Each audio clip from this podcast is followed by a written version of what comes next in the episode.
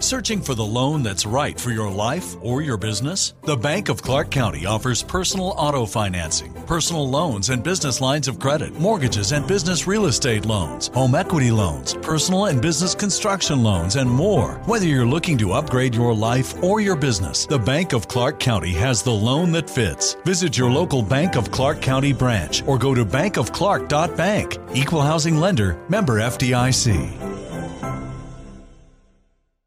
CIOCS, SOUP 5, ITES SW2, 2GIT. These contracts are just a few of the many federal contracts Connection Public Sector Solutions supports. Connection's IT hardware, software, and services for federal agencies are budget-friendly and delivered with exceptional customer service, easing procurement challenges and day-to-day frustrations. Connection Public Sector Solutions, guiding the connection between people and technology. Learn more at Connection.com/FedContracts. It is August 31st, and it is 8:03 p.m. This is Writing Walks, and I'm your guide, Alex C. Telander. And we're doing a very special episode today because we have a very special guest on, Sarah Rhea Werner of Girl in Space and the Right Now podcast. How are you doing, Sarah? Hello.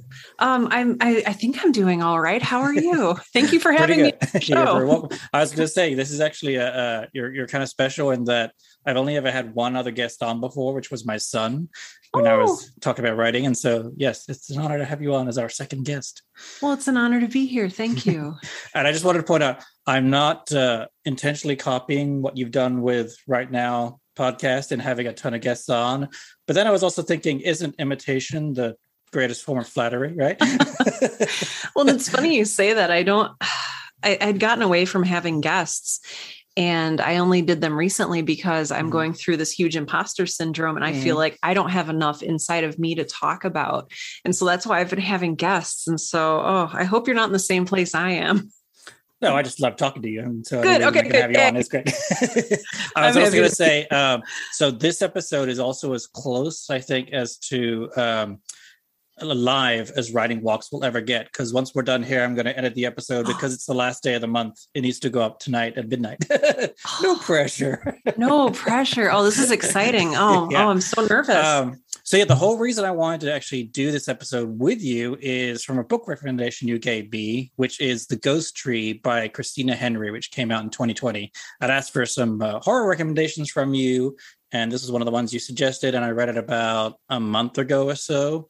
And really kind of got hooked into it, really enjoyed it, but also had some interesting thoughts about it that I wanted to talk with you. When was that? Do you remember reading it? How familiar is it to you? Oh, gosh. It was, I think I read it probably about 3 or 4 months ago. And so I have it open over here. I do I've been doing all of my reading lately on my phone, which I know some people will be like, oh no, but it's so handy and it lights up at night. And it's just, I can like carry 1,000 books around with me wherever I go. So yes, so I have it here open in front of me. So hopefully I'll be able to remember all the things. Well, I'm going to start off with just reading a little summary I was able to find. I wanted to find like a detailed summary because in this episode, we're going to be talking in detail about everything. So if anyone doesn't want spoilers, but they want to read this book beforehand, stop now and go read it and then come back. Yes. But I'll just start up with the summary I was able to find on, I think it was Goodreads, just the general summary. So again, that's The Ghost Tree by Christina Henry. When the bodies of two girls are found torn apart in the town of Smith Hollow, Lauren is surprised, but she also expects that the police won't find the killer. After all, the year before her father's body was found with his heart missing, and since then, everyone has moved on. Even her best friend, Miranda, has become more interested in boys than in spending time at the old ghost tree, the way they used to when they were kids. So when Lauren has a vision of a monster dragging the remains of the girls through the woods, she knows she can't just do nothing, not like the rest of her town. But as she draws closer to answers, she realizes that the foundation of her seemingly normal town might be rotten at the center, and that if nobody else stands for the missing, she will. So what were your overall thoughts about the book? Overall thoughts about the book. Okay, first, I just checked my Goodreads. I'm very, very up to date on Goodreads. And apparently I read this in February of 2020. So it's been longer than I thought, but I do still remember it. I remember this being really atmospheric. Did you get an advanced reader copy or something? I didn't. Oh, because I thought it came out fall, but maybe that was just a paperback or something. Well, I bought the ebook, so I don't know when they released that. I don't know. And again, last year was so out of whack. Maybe. I get my books. Yeah. Maybe I got it like illegally, or like I time traveled or something. Which adds even more to the story. It does. You probably shouldn't listen to or read the mysterious horror book that shows up uninvited on your phone. But it was really good, though. It was really good. It was atmospheric. It had female leads, which I always appreciate. Mm-hmm. It had intergenerational communication, which I always appreciate. There's a grandmother. There's daughters. Yep. And I really liked that it let us get close to the characters. There was still a little bit of... there was a sense of danger, which I also appreciated. You didn't know who was going to die and who was going to live. Who was going to survive. Yeah, because there was a lot of kind of point of view switching, which I actually saw on Guru Reads some people complaining about that, but I liked because you got to see a lot more different characters. There's a nice diverse cast, too, of different backgrounds and ethnicities and stuff. And then you don't know who's going to survive and who will, who's going to make it through. Oh, yeah. And these days when I'm reading, I'm looking for a diverse cast. I'm looking for well-written voices. So I don't know. So I felt like this, in addition to being just generally, pretty well written and a really engaging story and likable characters. It just sucked me in and I enjoyed it. How about you? What were your impressions and thoughts? I think it really kind of reminded me of the type of story I really enjoy reading and tend to write about sometimes too, of, a strange old town where something's not right. Something's messed up. It reminded me a lot of It, Stephen King's It. I'm trying to remember Dan Simmons. I can't remember which one it is now. He has one like that too, of just like where things are messed up and in a town. And especially where in this particular one too, it's the kids are the other ones that actually know what's going on. And here it's just a few characters that actually know what's going on. Whereas the rest of the town is totally like oblivious. And then, because there's a bigger reason behind that and story of what, the history of the town and all that too. Yeah. I was wondering too, because I was checking to see what genre it was rated at, because it felt like obviously classic horror, but I was always wondering if it's like would be considered YA, young adult or not, because it was teenage characters for the main part as your main characters, but it was also really, just as dark as, it was or anything like that too. Yeah. So it's like, it's just classic horror to me. Yeah, me too. Well, and I don't know if this is a new genre really, but new adult. I've seen a lot of books cropping up in new adult, which kind of, I don't really know if this is that genre or anything like that, because that tends to focus on people in their early 20s. But yeah, I don't know. Yeah, it was a little too adult to be YA, but it also, I don't know. I enjoyed it as an adult. I enjoyed it. I didn't feel talked down to or patronized or anything like that. Mm-hmm. So yeah. Were you ever aware of any like weaknesses you felt with the book? I have a problem where I always want to see something. Oh, my camera is here. Hello. Midori will always make an entrance if Sarah if Sarah's talking, Midori will be here. I always want something from horror that will blow my mind. Like the reason I read horror is the same. One of the same reasons I read sci-fi, which is to like see something new and to feel something new. And I've gotten into cosmic horror recently, and that does a really good job of like just completely blowing your mind and showing you horror in space, or it's more like the Cthulhu sort of realms upon realms, interdimensional kind of stuff. So if you read Victor LaValle's The Ballad of Black Tom, that's Changeling. Oh, yes. Actually, now you were talking about it. Yeah, Changeling actually definitely had some similarities with this too. Yeah. With a kind of like a mythological fairy angle to it, which we'll get into in a little bit. But yeah. Yeah. I'm always reminded of a quote from a book by George Eliot where the main character is thinking, and it's the book is The Mill on the Floss, and the character is reminiscing about, I love singing, but the voices are never rich and deep enough for me. And I love reading, but the stories are never rich and deep enough for me. And when a story does hit that aspect where it is just completely mind blowing. Just, I lose my mind over it. And this one got close. Mm-hmm. It was pretty. Yeah, I was along for the ride. I was engaged. I didn't see, at least, you know, my memory of reading it whenever I read it. I didn't like have any red flags necessarily with mm-hmm. it. And it was enjoyable, but it wasn't like new. Mm-hmm. Yeah. Again, because of kind of some of the other stories we mentioned, things like that. I felt a little icked out, I think, with her kind of love interest, potential boyfriend being 18 and she was 15. And I don't know if that was just like something I was missing or like, it's just like, you know, okay, yeah, you're teenagers, but that's a huge gap. Was that Jack? Maybe. But yeah, I remember she saw this like hunky guy walking out of that shed. And that was like, this was the guy who knew her when she was younger too. Yes. And taught her, what did he taught her to do something and stuff like that when they were like, when she was like 11 and he was, I guess, 13, 14 or whatever. Yeah. So yeah, that's a little gross. A little bit of an icky, yeah. Well, and especially when one is 18 and one is not 18. Just like it is a big, I mean, and I guess the balance was with her good friend Miranda.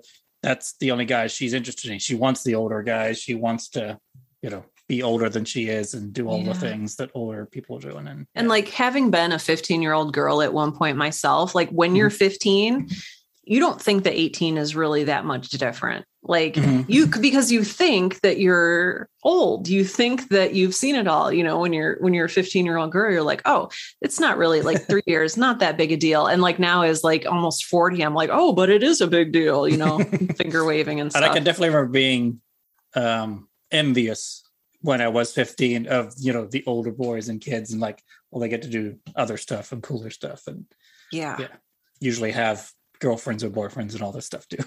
Oh yeah. So I wonder if there's like an aspirational thing with this 15-year-old that she gets to. So yeah, I mean, and it kind of worked again within the story, but it was a little icky for me just because he was that much older, even though he ended up being a nice guy and everything. That and that was interesting too that it was set in, I think it was 1985. Yes, the 80s. Yes, It just pulled to mind Stranger Things and It, and there's definitely a vibe with things set in the 80s. But tell me more about your thoughts on that side. Well, and it's fun because she dropped a ton of like music references and all this stuff, which I enjoyed because I was 6 at the time, but still remember a lot of the 80s music and all that stuff too. Though from the pictures of the author I've seen, she seems more like early 30s, maybe late 20s. So I don't know if, so I would think. I'm writing a similar sort of novel where there's a weird town or weird stuff going on involving teenagers, and I'm setting it in the late 90s because that's when I was a teenager, so I know all the stuff really well. And again, I have various references, so I'm wondering if that's kind of what she was doing here. But again, she seems a little older, I mean, younger than she would fit into that period, or she just really likes it. Well, and at that point, you know, oh, is it nostalgia or is it historical fiction? You know, like what point do you cross that line? Did it remind you of any other books you've read? Well, I guess you kind of mentioned Victor LaValle a little bit, but the tone of it, I wanted it to be more like The Ballad of Black Tom. I wanted it to be more all encompassing. But it had so many good elements. The teenagers and their relationships, of course, you know, I'm a big fan of Buffy. And so like, I always think of that a little bit. Buffy the Vampire Slayer. Like, yes. And sort of going through, you know, teenage life and feeling like the grownups don't understand you and you are not understood. And so there was a strong element of that. And I guess that would make her grandma Giles then, right? I love that. I loved her grandma. Yeah. I loved her. I always love, this is something I don't see enough of. Sorry, this is a complete tangent and we can talk about this later, but her relationship with her grandma, intergenerational relationships, those are so rich and they're so rare. I feel like they're so rare. Yeah. But anyway, yeah. And it was funny because the grandma just wanted to talk with her and the mom was unhappy about it because she wasn't involved. I know. And that's just such a, very Gilmore Girls. Another author it's kind of reminding me of too. Did you ever read Christopher Pike? Yes, I did. Yeah, oh gosh. Yeah. I forgot about Christopher Pike. But again, because I would consider this much more of an adult novel over there, there's more, you know, sex and stuff happening and things like that too. It's definitely pushing it further, you know, because I basically bridged the gap from Christopher Pike. I went to Stephen King, and that's definitely where this is more leading to that side. Searching for the loan that's right for your life or your business? The Bank of Clark County offers personal auto financing, personal loans and business lines of credit, mortgages and business real estate loans, home equity loans, personal and business construction loans, and more. Whether you're looking to upgrade your life or your business, the Bank of Clark County has the loan that fits. Visit your local Bank of Clark County branch or go to bankofclark.bank. Equal housing lender, member FDIC.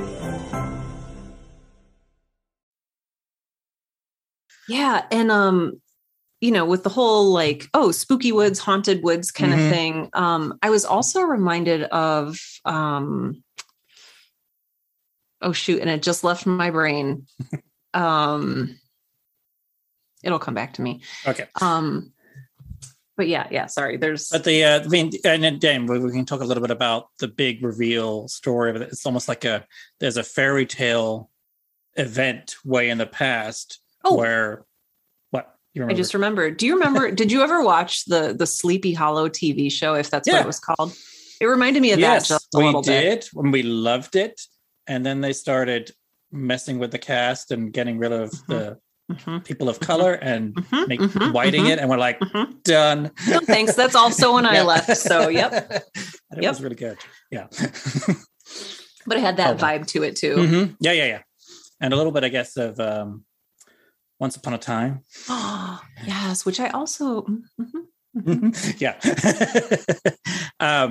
so the big kind of story behind it, as I'm kind of remembering it now, is like there's an old kind of love story where these two people fall in love and then the father doesn't want her to be with her his son and so has her killed. And then it's... But then she's like, in terms of, is she a witch or she's related to a witch family? She came from a family of witches and there were always, is this the thing where there were always three of them or something like that? And they killed one. I really thought I was going to do the fates there, but I'm glad it didn't, honestly. I was expecting that too. Yeah. I was like, oh, there we go. Gonna cut some strings and stuff. No, oh, good. So that was, that was refreshing that it didn't kind of overstep its bounds into stories that it wasn't really a part of. Yeah. Yeah. It was like hinting at the fables. Like, and then they put this basically huge curse on the town. Where there's like this creature that comes, is it like every generation? I'm trying to remember, details a little vague, but there's something bad that comes around. I want to say something woke it up, but I might be misremembering. But it was also tied into the success of the town financially with, they have it was a chili factory, I think, that employs a lot of people and just like is very successful and all this stuff. And that to keep the success of the town going and keep it healthy, they have to sacrifice a girl.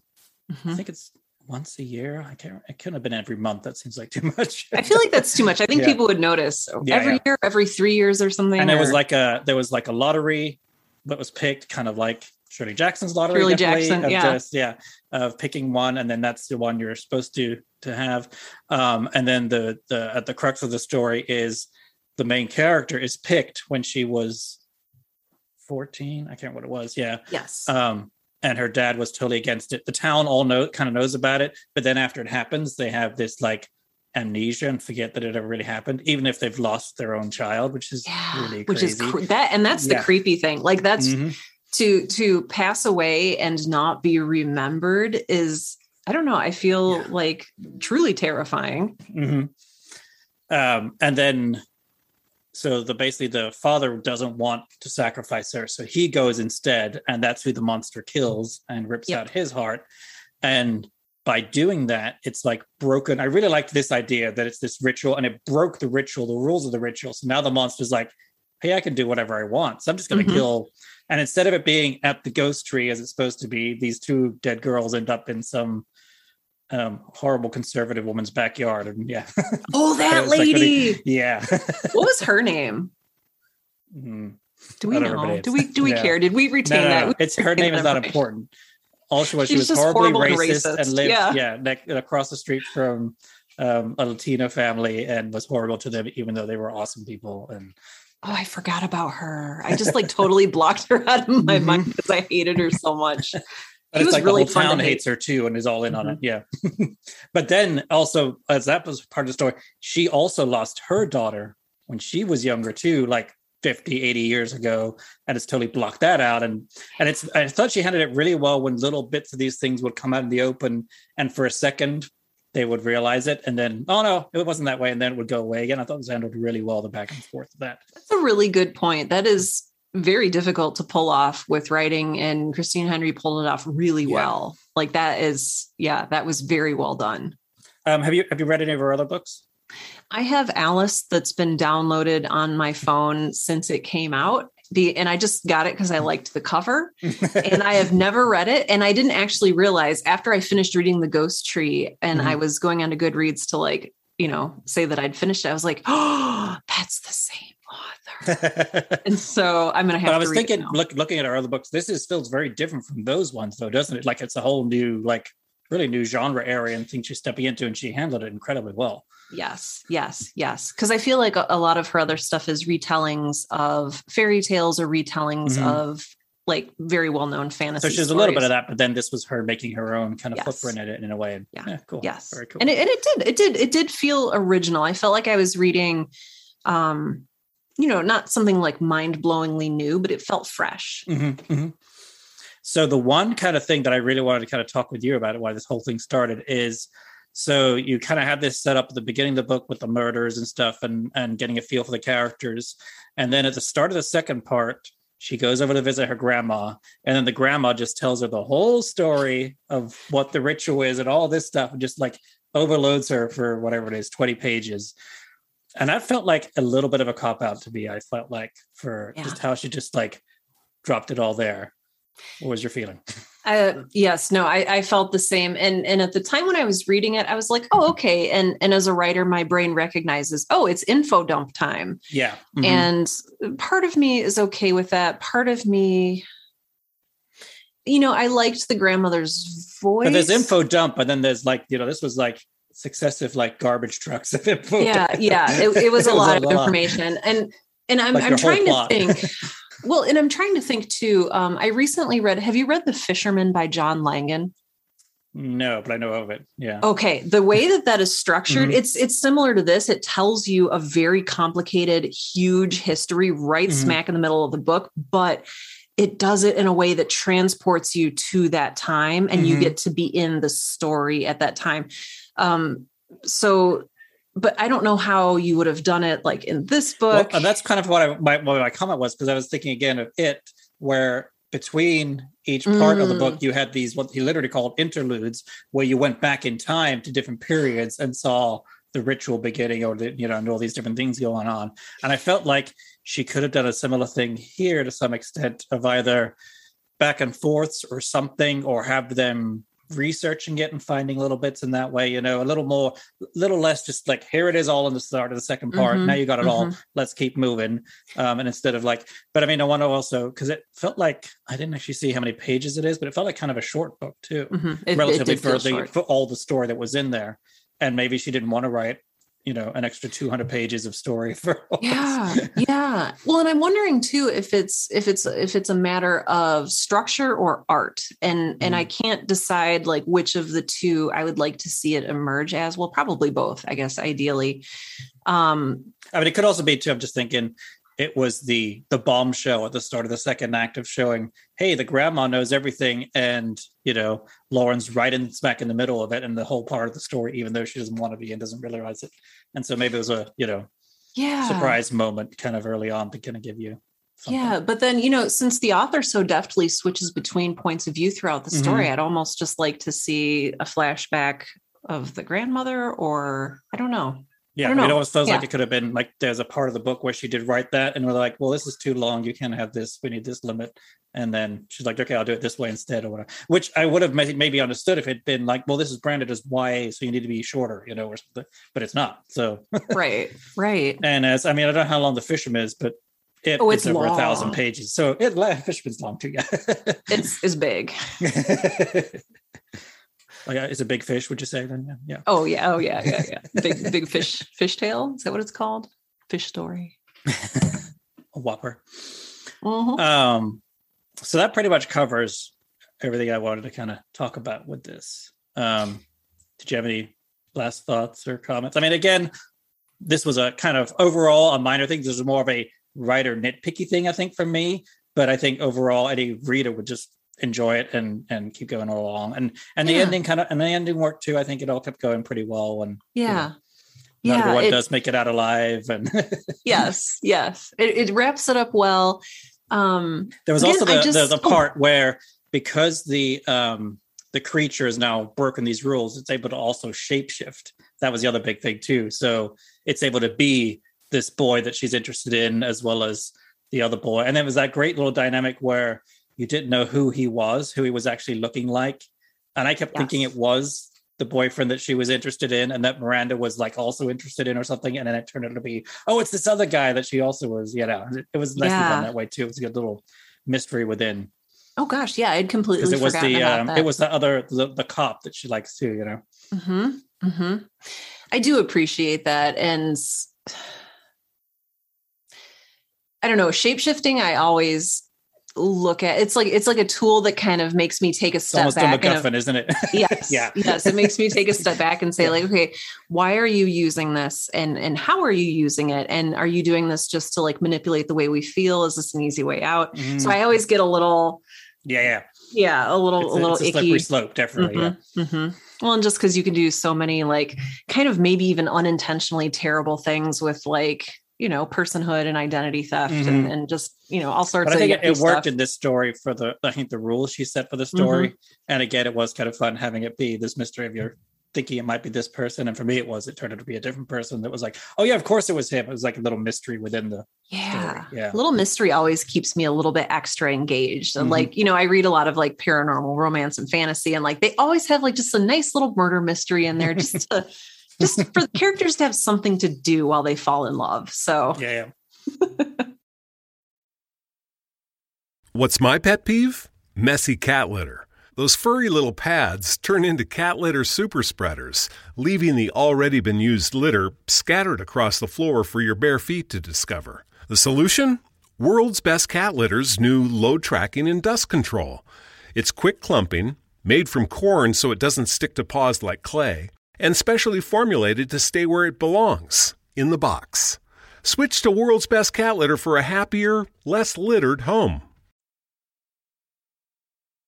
And as I said, it did end well for a horror novel, which can't always be said. And it wasn't too much either. Sometimes it's just like so, like guns blazing, everything coming down, and all that stuff. And it is balanced well. And endings are hard, and endings in horror, I think, are even harder because you're trying to do so many different things with one short piece of the book. Yep.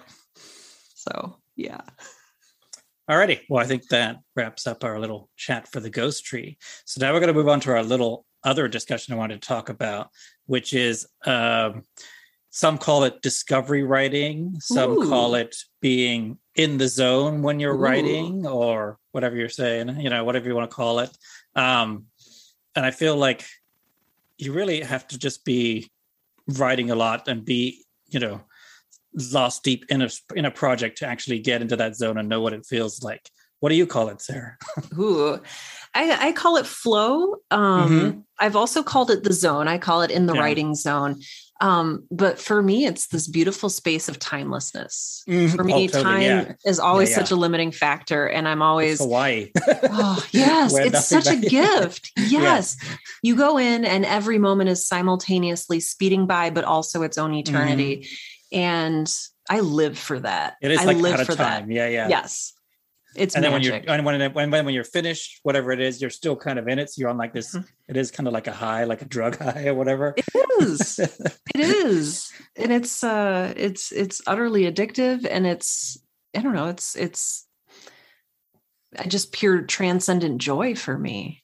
Like that's but I've always felt like there's a creepy side. It feels like to me too, in that when I'm.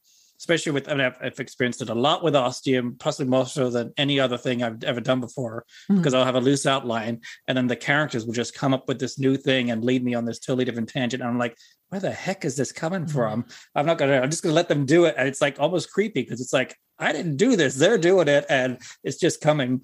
And again, with Ostium, there's been tons of times where it's like, oh no, there's going to be a tough scene or episode to write, but I just make myself do it. And then when I actually do it, it's like, it just pours out and comes so easy. And it's like, again, a little bit creepy of like, where is this coming from?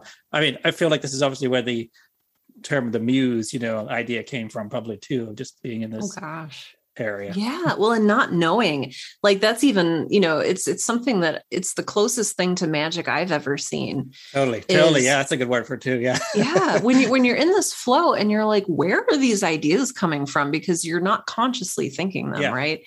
And I think we're all a little bit afraid of our own unconscious. And it's like, okay, what are you going to pull out? Oh, geez, what's this? You know, what are these characters doing? But it's magic. It's the place that I want to be. Totally. Yeah. Like if you just be there like drugs, you could be there. Yeah, I want to be there all the time. Like, why would I want any, which could maybe be problematic, but I don't know. It's just carving out the time and the space for you to be able to get there. Fighting past the resistance that keeps us away from it is also a challenge. Do you find that with different projects, you're able to get there easier? Mm-hmm. Mm-hmm. I have a real problem with overthinking. And when I'm overthinking, it completely inhibits any sense of flow. It completely keeps me out of the zone because I'm not letting the subconscious take control. I'm like driving this bus with like white knuckles, like, oh, you will go in this direction. You will it's secretly a Tesla and it has self-driving capabilities. And you're out of control. I'm not letting it go. I'm not letting it get to flow. And it's, so when I'm working on a new project or when I'm working on something that I know won't have an immediate, like criticism base, like it's so much easier just to let myself go and enjoy the process. Whereas something like Girl in Space, where people are waiting for season 2, it's just like, oh, I keep overthinking things and like, oh, they're going to want this character to do this. So I have to find a way to make this happen. And it just becomes, it's the opposite of the magic. Yeah. It's trying to like hammer these like nails into a board and they're not going in all the way. Now, do you feel this is something that as a writer you learn to do, or did it kind of develop?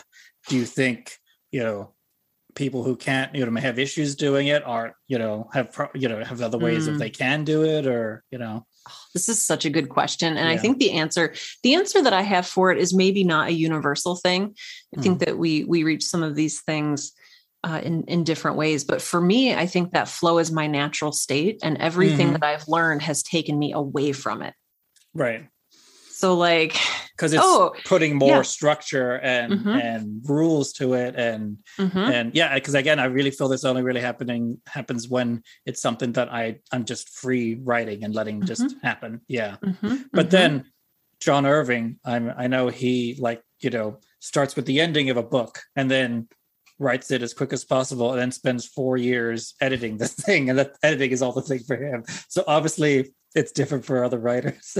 Oh, absolutely. But whereas Stephen King is like, if you say outline, he like spits at you, you know, because it's just like, oh no, I just want an idea in my head. And if it stays there, then it's a book and I'm just going to write it. You know? Yeah. I tend to be more on that side of things. And yeah, but I've also noticed like if I do have some like beats planned out, that allows me to get into the moment of flow a little bit easier, because I'm like, oh, I'm writing this scene. Oh, and this is going to happen. And my imagination trips merrily along and gets me into that place. And it's probably one of those things that you have to trust what's happening, not to want to be like, well, we're not following the outline here. This is changing something here. So I'm not going to do this, but to actually let it do its thing and go in its weird way. Do. I actually did that with my little fiction journaling I've been doing too, where it was like I had a thing in an episode where it was like it was going this way, and I was like, well, it has to go this way, so I won't do this little side thing, but I'll keep that and make it a little, you know, fiction journal side project thing of that, which was kind of fun, just to be like, oh, I'm going to do this little jaunty, you know, trip this way that is never actually going to happen, because I was able to just do it in the journal. It was a lot more free in that way, you know? Well, have you noticed with the fiction journaling, has that affected your ability to get in and out of that state of flow or the zone? I don't think so. No. I think just because it's mostly with Ostium, it's never been anything I've ever done with the novels I've worked on, short stories, whatever it is.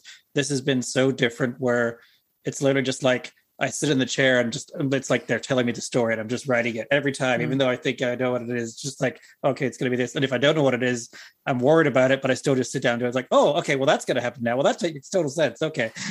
And even to the point where I'd made plot mistakes along the way and haven't realized till later. And that's kind of a thing with podcasts is a little tricky where if the episode is done and whatever, then it's like, well, that's happened. Well, what I do now is I just figure out, well, I got to fix that later on because that happened for a reason. And the feedback I've gotten is, well, it made it feel more realistic that way because people make mistakes. Characters make mistakes and not everything goes according to plan. And I like that. I think you should write a book called Magic and go into detail on all this. Yeah. Well, actually, isn't there a book called Magic or Making Magic? There's a Big Magic by Liz Gilbert. If you've read that, that's an interesting one on creativity. Mm-hmm. Well, I think that about wraps it up. So now I'm going to hit you with, why don't you do a book recommendation? Because usually I end the episodes with a book recommendation. Oh, I have the perfect one. Yay. I cannot stop talking about this book. And I know I mentioned it earlier in the episode, but The Fisherman by John Langan. It's crossed my path a few times, but I need to just get it and make it happen. I had never read him before. Mm-hmm. I'd never heard of him before. I don't even know how I found The Fisherman. And like the cover is just like an ocean. And you're like, what is this? Moby Dick 2.0. I know, right? And like, I want like fun cover. Like I'm totally this awful reader who chooses books because they have pretty covers. And then I was like, this looks boring. But oh my gosh, the writing is astounding. Oh, cool. And he does a story within a story within a story, and it feels natural and organic. But it's not confusing or overwhelming. It just makes sense. Yeah. You know exactly who is where and who's talking to who and what time period you're in. It spans hundreds of years, and yet it's so intimately focused on the main character. It's just I'm making all sorts of hand gestures right now for those of you who cannot see me. Please read this book. It is, and it is horror. So I will preface this by saying it's not for everyone. It's horror. It's weird. It gets into the cosmic horror thing that we were talking about a little bit earlier, but just really original and really, really cool. So awesome. I kind of have two. One I'm just started reading really is the Book of Accidents by Chuck Wendig. Oh, that's new, isn't it? That's like brand new. Yeah. Even though he has that massive The Wanderers that came out last year, he's already written another huge book. I guess the pandemic helped him. I don't know, but it starts out. It's like I don't know if it's a haunted house, but it's just really weird, dark horror. And I've only just started really, and weird stuff is going on. So that feels like it's just going to be a good fun. And the reason I wanted to get it, I mean, I'd like him anyway, but also everyone was just raving about it on Twitter, of just how like it changed their life. It's like psychological horror and stuff. I think I need it immediately. I just need it. And then the other one I just finished is, it's the first, I think, of a series or a trilogy, A Darker Shade of Magic, by V.E. Schwab, I think the author is. Yeah, and it's about these four Londons. There's four different kinds of Londons. And like two of them have magic, one doesn't have magic, and one you can't actually get to because it broke magic. And magic is like this living entity thing. And they talk about, it's all about this balance between, you have to be a part human, a part magic and stuff like that. But it was kind of like a little bit Garth Nix's Old Kingdom, a little bit, Neil Gaiman-y, and just it was a whole blend of different things. A little bit of Jonathan Strange and Mr. Norrell and that bit feel in there too. And it was just, I wasn't expecting too much, but it was recommended. And that's the first one I read of the series, and it was enjoyable. I tried to get into that one, and I didn't know what I was getting into, and it didn't fit with my brain. But now this with this recommendation, I want to give it another try. Yeah, because again, the summary didn't do much for me, but it was on this list of like best sci-fi fantasy over the last 10 years or something like that. List that came out recently that everyone's talking about, and it was on there. So I was like, fine. And because it's audiobook, I kind of like I push myself further because I'm listening to it when I'm working. Yeah, so that smart way it gets a little easier. Yeah, okay. I gave it a few hours, and then I'm like, no, I'm done. Yeah. Alrighty, well, I think that about wraps up this episode. Thank you so much for coming on here, Sarah. Thank you, Alex. You want to plug where people can find you your awesome stuff? Gosh, you want to come find me? I'm over at sarahwerner.com. That's sarahwerner.com. You can also listen to my audio drama, Girl in Space. Season 1 is fully released at this point, and I'm working on writing season 2. I also, if you're into writing podcasts, I also have a writing podcast called The Right Now podcast, like WRITE. With over 100 episodes. I know. Isn't that crazy? I can't even get over it. Of awesomeness. Well, thank you. Thank you. At some point I'm like, should I just stop? But no, I'll keep going. I'll keep going. Right. We still have stuff to say. But yeah, thank you for having me on the show today. This has been a delight. This was a lot of fun. It was fun, kind of deconstructing this from two writers talking about it. This is exactly what I was going for. Thanks for being on here, and all you listeners, thank you. And I'll see you on the next Writing Walks. The "I didn't realize you liked me that way" deal. Because it's one thing to receive McDonald's, but an entirely other thing to know that they woke up early to face the world and bring you McDonald's breakfast still hot in the bag. Appreciate you. There's a deal for every morning. Now grab 2 loaded sausage burritos for only $3. Prices and participation may vary. Single item at regular price. Cannot be combined with any other offer or combo meal. Ba-da-ba-ba-ba.